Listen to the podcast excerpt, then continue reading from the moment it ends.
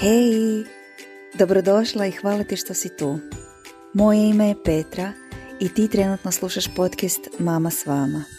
Ovaj podcast je mjesto podrške mamama na putu kreiranja doma s manje stresa. Zajedno usvajamo rutine i navike koje ti pomažu da tvoj dom postane spa oaza i kroz male promjene u razmišljanju donosimo bolje odluke te tako brže i lakše kreiramo smislenu svakodnevicu i dom koji služi nama, a ne mi njemu. Hvala ti još jednom što si tu. Pozdrav i dobrodošle u novu epizodu podcasta. Hvala vam unaprijed što ste se zaustavile ovdje i što ste odlučile dio svog slobodnog vremena posvetiti ovoj epizodi ja se nadam da će vam služiti i snimam je zaista sa guštom i sa željom da možda nešto od ovog što ću ispričati ostane onako s vama i možda počnete razmišljati drugačije o ovoj temi koju ću danas obraditi. A riječ je o odustajanju. To je jedna od onih škakljivih tema koje možda nisu najzahvalnije za obraditi, ali osjećam potrebu da vam malo ovdje stavim svoje iskustvo o tome kako ja to vidim, zato što nas nekako od malih nogu i naša kultura uči kako je najbitnije sudjelovati. I to smo nekako od malih nogu usvojili da se ne bismo osjećali kao da smo pod navodnicima gubitnici ako ne bismo završili na onom slavnom prvom mjestu. No međutim, nismo baš ni tada, onako kako bi rekli, kupili tu foru od naših roditelja, a u odrasloj dobi možemo sagledati stvari iz više perspektiva i onda to sudjelovanje ima nekakvog smisla, jer ja sam praktično iz svog primjera naučila kako poraz ne postoji, nego postoji samo ona lekcija koju sam ja izvukla iz sudjelovanja u nečemu, iz pokušaja nečega, iz toga da sam se izložila, napravila nešto i čak iako nije onako triumfalno na kraju završilo, uvijek ono što sam dobila iz toga je iskustvo koje je zaista neprocjenjivo i koje ne bih dobila da me možda vodio onaj prvotni strah od neuspjeha. No, postoje one stvari u životu koje si često zacrtamo i koje možda i silno želimo i imamo za njih neku viziju na kojoj često letimo i to nas nosi, a ono što se neminovno dogodi po putu je da taj nekako honeymoon phase, ona prvotna faza gdje nosimo ružičaste naoče, ali apsolutno smo zaljubljene u to što radimo i to što smo započele, da to završi. I to je normalno. To je normalno u svakoj vezi, nazovemo. A ja volim stvari koje započinjem u životu, projekte koje započinjem, želje i ciljeve koje želimo stvariti, zvati nekom vrstom veze sa sobom. Jer kad započinjem nešto, zaista ulazim u jednu vrstu odnosa. Ulazim u odnos prvenstveno sa sobom jer sam sama sebi obećala da ću to pokušati i da ću ići cilju i da će to biti nešto što će biti sastavni dio mog života i moje svakodnevice, a posljedično je to i veza sa tim ciljem, sa tom željom, jer nas dvoje onda nekako zajednički u tom odnosu funkcioniramo kroz određenu sezonu života, kroz određeni period života. I kad ta honeymoon phase završi i kad zaista postane teško, kad postane izazovno, kad se dogodi život, a mi i dalje imamo negdje u back endu taj projekt koji nam se vrti u glavi, tu želju, tu viziju i dalje idemo po to, ako nismo putem naučili ili ako nismo radili na sebi na način da razumijemo da ništa ne ide pravocrtnom uzlaznom putanjom, već da postoje ono highs and lows, dakle nekakvi uspjesi i nazovi padovi, da je to sve nekako ciklički normalno, onda se većini ljudi zapravo javlja ona želja za odustajanjem. To jest ono što se javlja i ono što se pali u nama je onaj dio mozga koji je praiskonski, koji je tu još od ono doslovno pradavnih vremena, koji nam kaže ovo je preteško i ovo te previše boli. Previše si stavila na kocku i previše riskiraš i meni to nije ugodno. Ajde molim te prestani. Dakle, javlja se taj dio našeg mozga koji nas upozorava da je ovo prebolno. Da možda bi bilo bolje da to sve nekako prekinemo i da se ponovno osjećamo ugodno u onoj maloj zoni poznatog. I često ćete čuti za različite vrste tih nekih velikih ciljeva koji zahtijevaju od nas da se mijenjamo, da nisu uspjeli jedino oni koji su odustali i to je u konačnici zaista istina. To jest, možda ako to preoblikujemo, jedna generalna misao vodilja koja bi vam mogla pomoći, a koja je generalno nešto što ja konstantno radim na sebi kao nekakav pep talk, kao način na koji izdržavam te teške periode kad dođu, je misao koju sama sebi ponavljam kao mantru, a to je ne odustaj na loš dan. U prijevodu svakodnevice i života to bi značilo da ako si krenula u nešto u što cijelim svojim srcem vjeruješ i investirala si i svoju energiju i svoje vrijeme, možda i svoj novac i napravila si neke žrtve i došla si do nekog dijela gdje možda sad stojiš ili možda si desio ono step back, tri koraka nazad si napravila ono što je dobro napraviti i kako je dobro možda svoj mozak, taj praiskonski koji stalno želi da ti ostaneš negdje na onom udobnom, ugodnom, flafastom, toplom mjestu, kako ga možemo prevariti je da kažemo ok, ja ću odustati od današnjeg dana. Ja ću odustati, ne odustati od današnjeg dana da ću ga prestati živjeti zavući se pod dekicu i prespavati, iako i to je nekad opcija ako imaš tu privilegiju da to možeš, da te sve ostalo ne dočeka, nego u smislu ja ću danas odustati od gradnje toga. Ja ću danas odustati od pokušavanja da uhvatim nešto što očito danas ne ide i danas se osjećam preloše. Samo taj jedan pause button, samo ta jedna mala pauza gdje mi sebi dopuštamo da udahnemo će omogućiti našem tijelu, našem cijelom organizmu, našem mozgu, našem misalnom procesu da odmori i da zaista onako otpusti grč. Jer to ćete čak često čuti i u sportu i zapravo se reflektira u masu životnih situacija da ne možeš napadati, nazovi, napadati iz grča. Kad si u grču, onda nemaš onaj flow, onda tu energiju sama u sebi blokiraš negdje zato što si u frustraciji. Jer ne ide, taj dan ne ide, sve zapinje, padaju ti stvari. Onako doslovno sve što si zamislila ne ide. I onda si pomisliš, ajme ovo je katastrofa, ja nisam trebala ni započinjati ovo, šta, šta se događa, ne znam, možda bi trebalo odustati, možda ja uopće nisam za ovo, možda ovo nije za mene, možda sam si samo zamislila neke stvari koje uopće nisu točne. I tu trebamo same sebe onako samo regulirati. Iz tog žrvnja misli koje ti i laze samo idu, treba doslovno nekako napraviti samo regulaciju, vratiti se, uzemljiti se i reći ok, ok, danas je takav dan, danas odustajem od ovoga, idem odmoriti, sutra ili preko sutra koliko god ti vremena treba za taj odmor, ću se vratiti nazad i ne odustati na loš dan.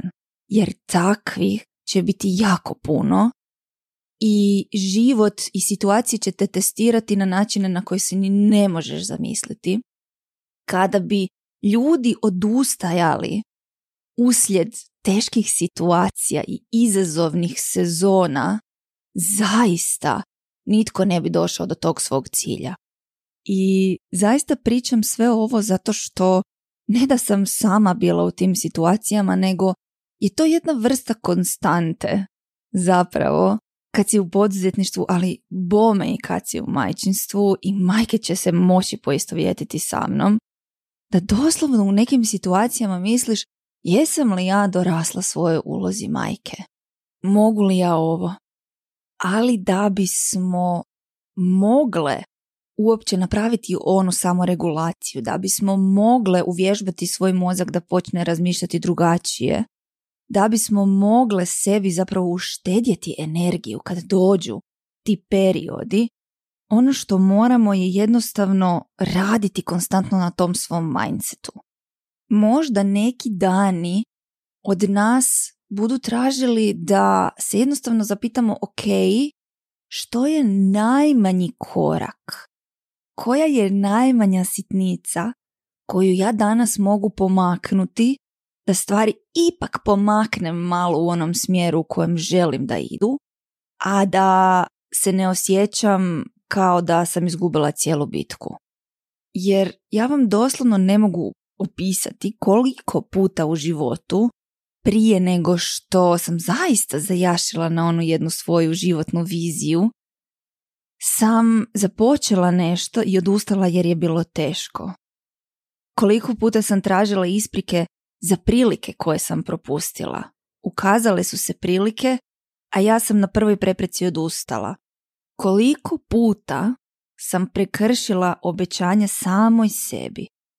Koliko sam puta zapravo i odustala od nečega što sam istinski željela jer je išlo sporo i nisam odmah vidjela rezultat ili nisam bila sigurna da ću uspjeti. To je isto nešto što često čujem, a u čemu prepoznajem i sebe, a to su ona odustajanja ne zato što je taj trend teško, ne zato što je nastupila izazovna sezona, nego zato što nam je negdje po putu dosadilo čekati rezultat.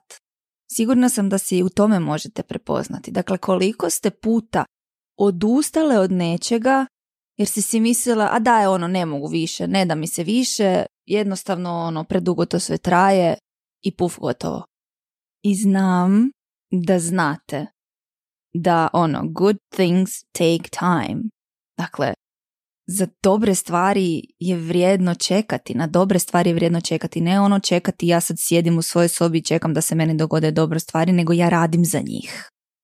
Ja se trudim, ja pokrećem velike akcije, ja radim za veliki rezultat. Ali u tom procesu nisam nestrpljiva da se on dogodi, nego zapravo vjerujem procesu. Znam da je taj proces potreban da bih došla do tog cilja. To je zapravo ljepota te misli. Vjeruj u proces i nauči uživati u tom procesu. Možda cilj nije cilj. Možda je cilj put. I ne možda, nego sasvim sigurno. Jer kad bismo razmišljali onako o biologiji, o tome svemu što nas okružuje, o životu općenito, nije cilj doći do kraja života, jel tako? Nego je cilj put, cilj je život. I kad možda ulazimo s tom mišlju, idem sad uživati u ovome. Idem vidjeti gdje će me to odvesti idem vidjeti koja verzija sebe ja mogu postati u tom procesu. Onda ćemo nekako otpustiti tu želju od koje izgaramo da dođemo do cilja. Onda nećemo možda željeti preskočiti neke korake do cilja, jer svi ti koraci su neko iskustvo i zapravo čine tu našu svakodnevicu i taj naš život. I recimo, možemo sad zajedno napraviti jednu vježbicu gdje zamislite da stojite pred svojim prvim korakom. imate želju, vizija će se negdje materializirati po putu, onako upotpuniti će se po putu, ali generalno neka vizijica postoji, tu je, ali stojite pred prvim korakom, pred praznim listom papira, kako se kaže. I nemate pojma kako će vam ići, stojite i gledate. I onda napravite prvi korak i shvatite nije baš bio dobar. Niste dobili rezultat koji ste očekivali. Da se vratite korak unazad. Da li stvarno taj prvi korak nije bio dobar? Ili ste naučili nešto iz toga i sad onaj sljedeći će već biti bolji. Da li možete iz toga nešto naučiti? Ako možete, onda taj korak nije greška. Jer kako možemo razvijajući svoju tu kreativnost i razmišljanje o sebi i učenje kroz iskustvo smatrati greškom. Recimo iz mog primjera možda je zaista majčinstvo ono koje me naučilo da se od nekih stvari ne odustaje.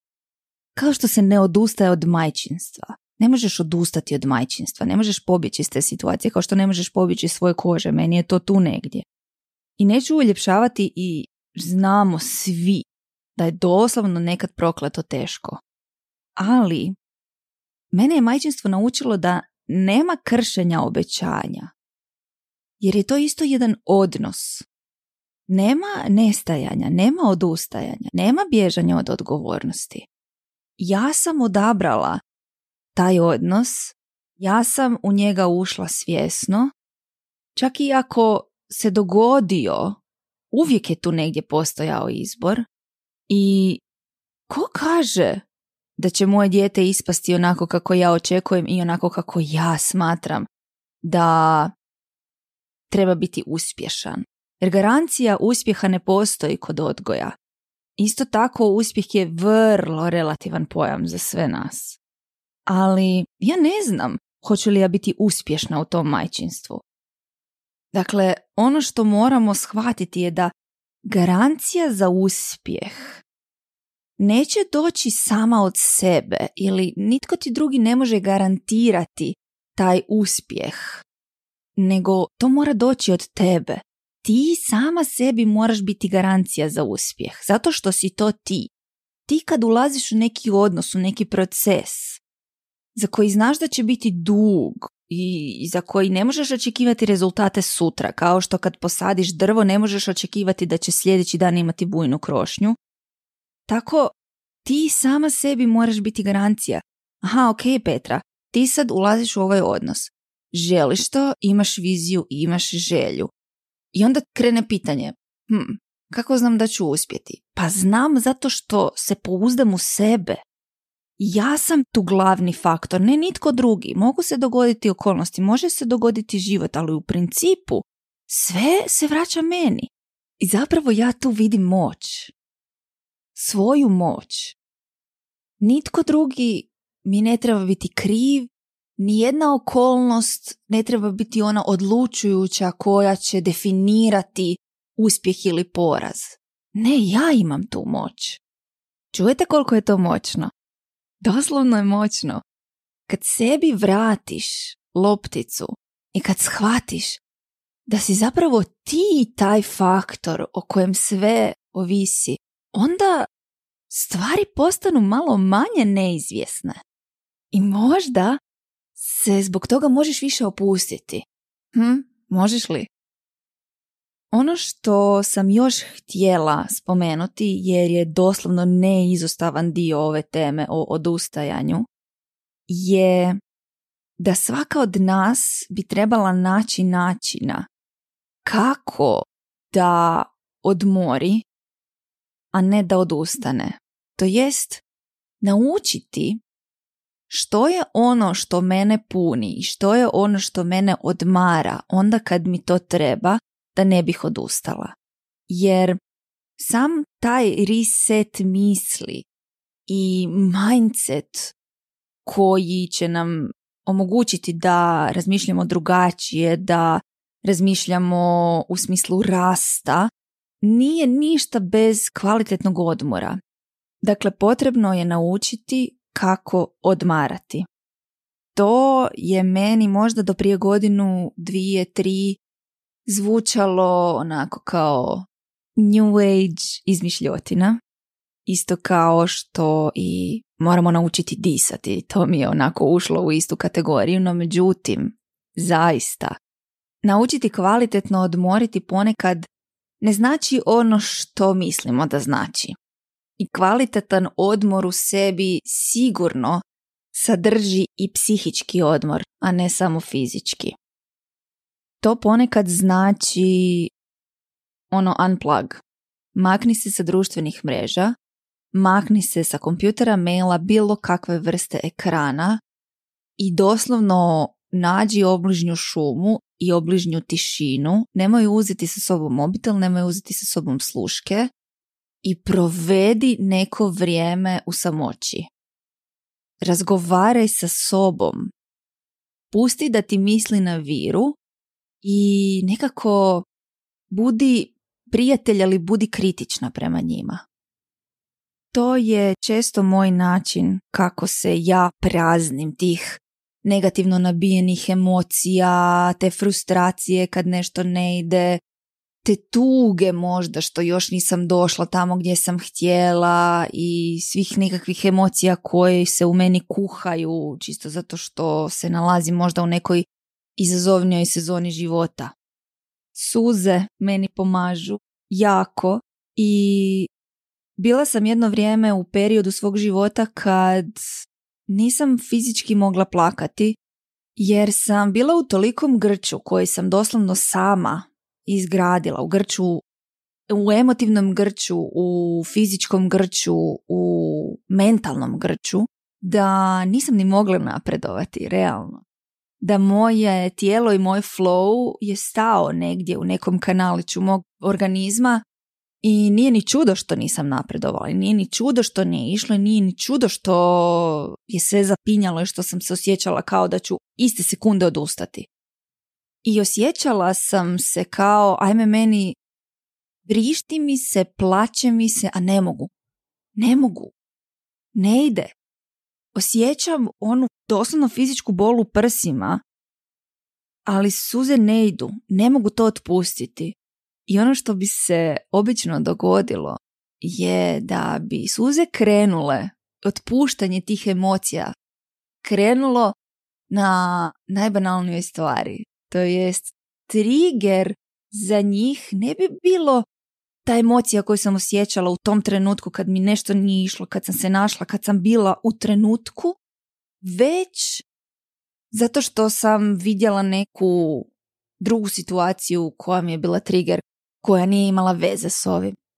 I onda sam osjetila da je to bila ona jedna kapljica koja je prelila čašu i tu sam se doslovno znala prazniti. Doslovno. Znala bi sjediti na kauču nakon što sam uspavala dijete i ne znam, recimo Sofija nije dugo zaspala, ja sam imala baš jako težak dan, mjesec, tri mjeseca, you name it. I sjela sam na kauč onako kad bih bila opuštena i vidjela nešto na TV-u ili čula neku pjesmu ili mi je neka misa došla i jednostavno sam počela plakati i to je samo išlo, išlo, išlo, išlo i onda me muž znao pogledati, ajme meni što se dogodilo, ja sam rekla samo ništa, ide van, samo ide van i dopustite si te trenutke. Dopustite si, ako ne možete pred drugima izađite van na stubište, otiđite u kupaonicu ili u neku praznu prostoriju i pustite da te emocije izađu. Možda će vas moj pep talk ili moja podrška s te strane malo ohrabriti i nek vam ova epizoda bude ono vjetar u leđa i podrška od mene kad je možda same sebi ne možete dati. I za kraj ću vam samo reći nekoliko onako izreka. Not all superheroes wear capes. To jest, ne nose svi superjunaci plašt. I ponekad ih ne možemo prepoznati, a velika je stvar da ih prepoznamo u sebi. i dobro je prisjetiti se da kad stvari postanu teške i kad stvarno želimo odustati, to ne napravimo zato što smo svjesni da se i dijamanti bruse pod pritiskom i da razlog zašto je teško je možda upravo onaj zato što radimo pravu stvar. Hvala vam što rastete sa mnom. Čujemo se drugi put.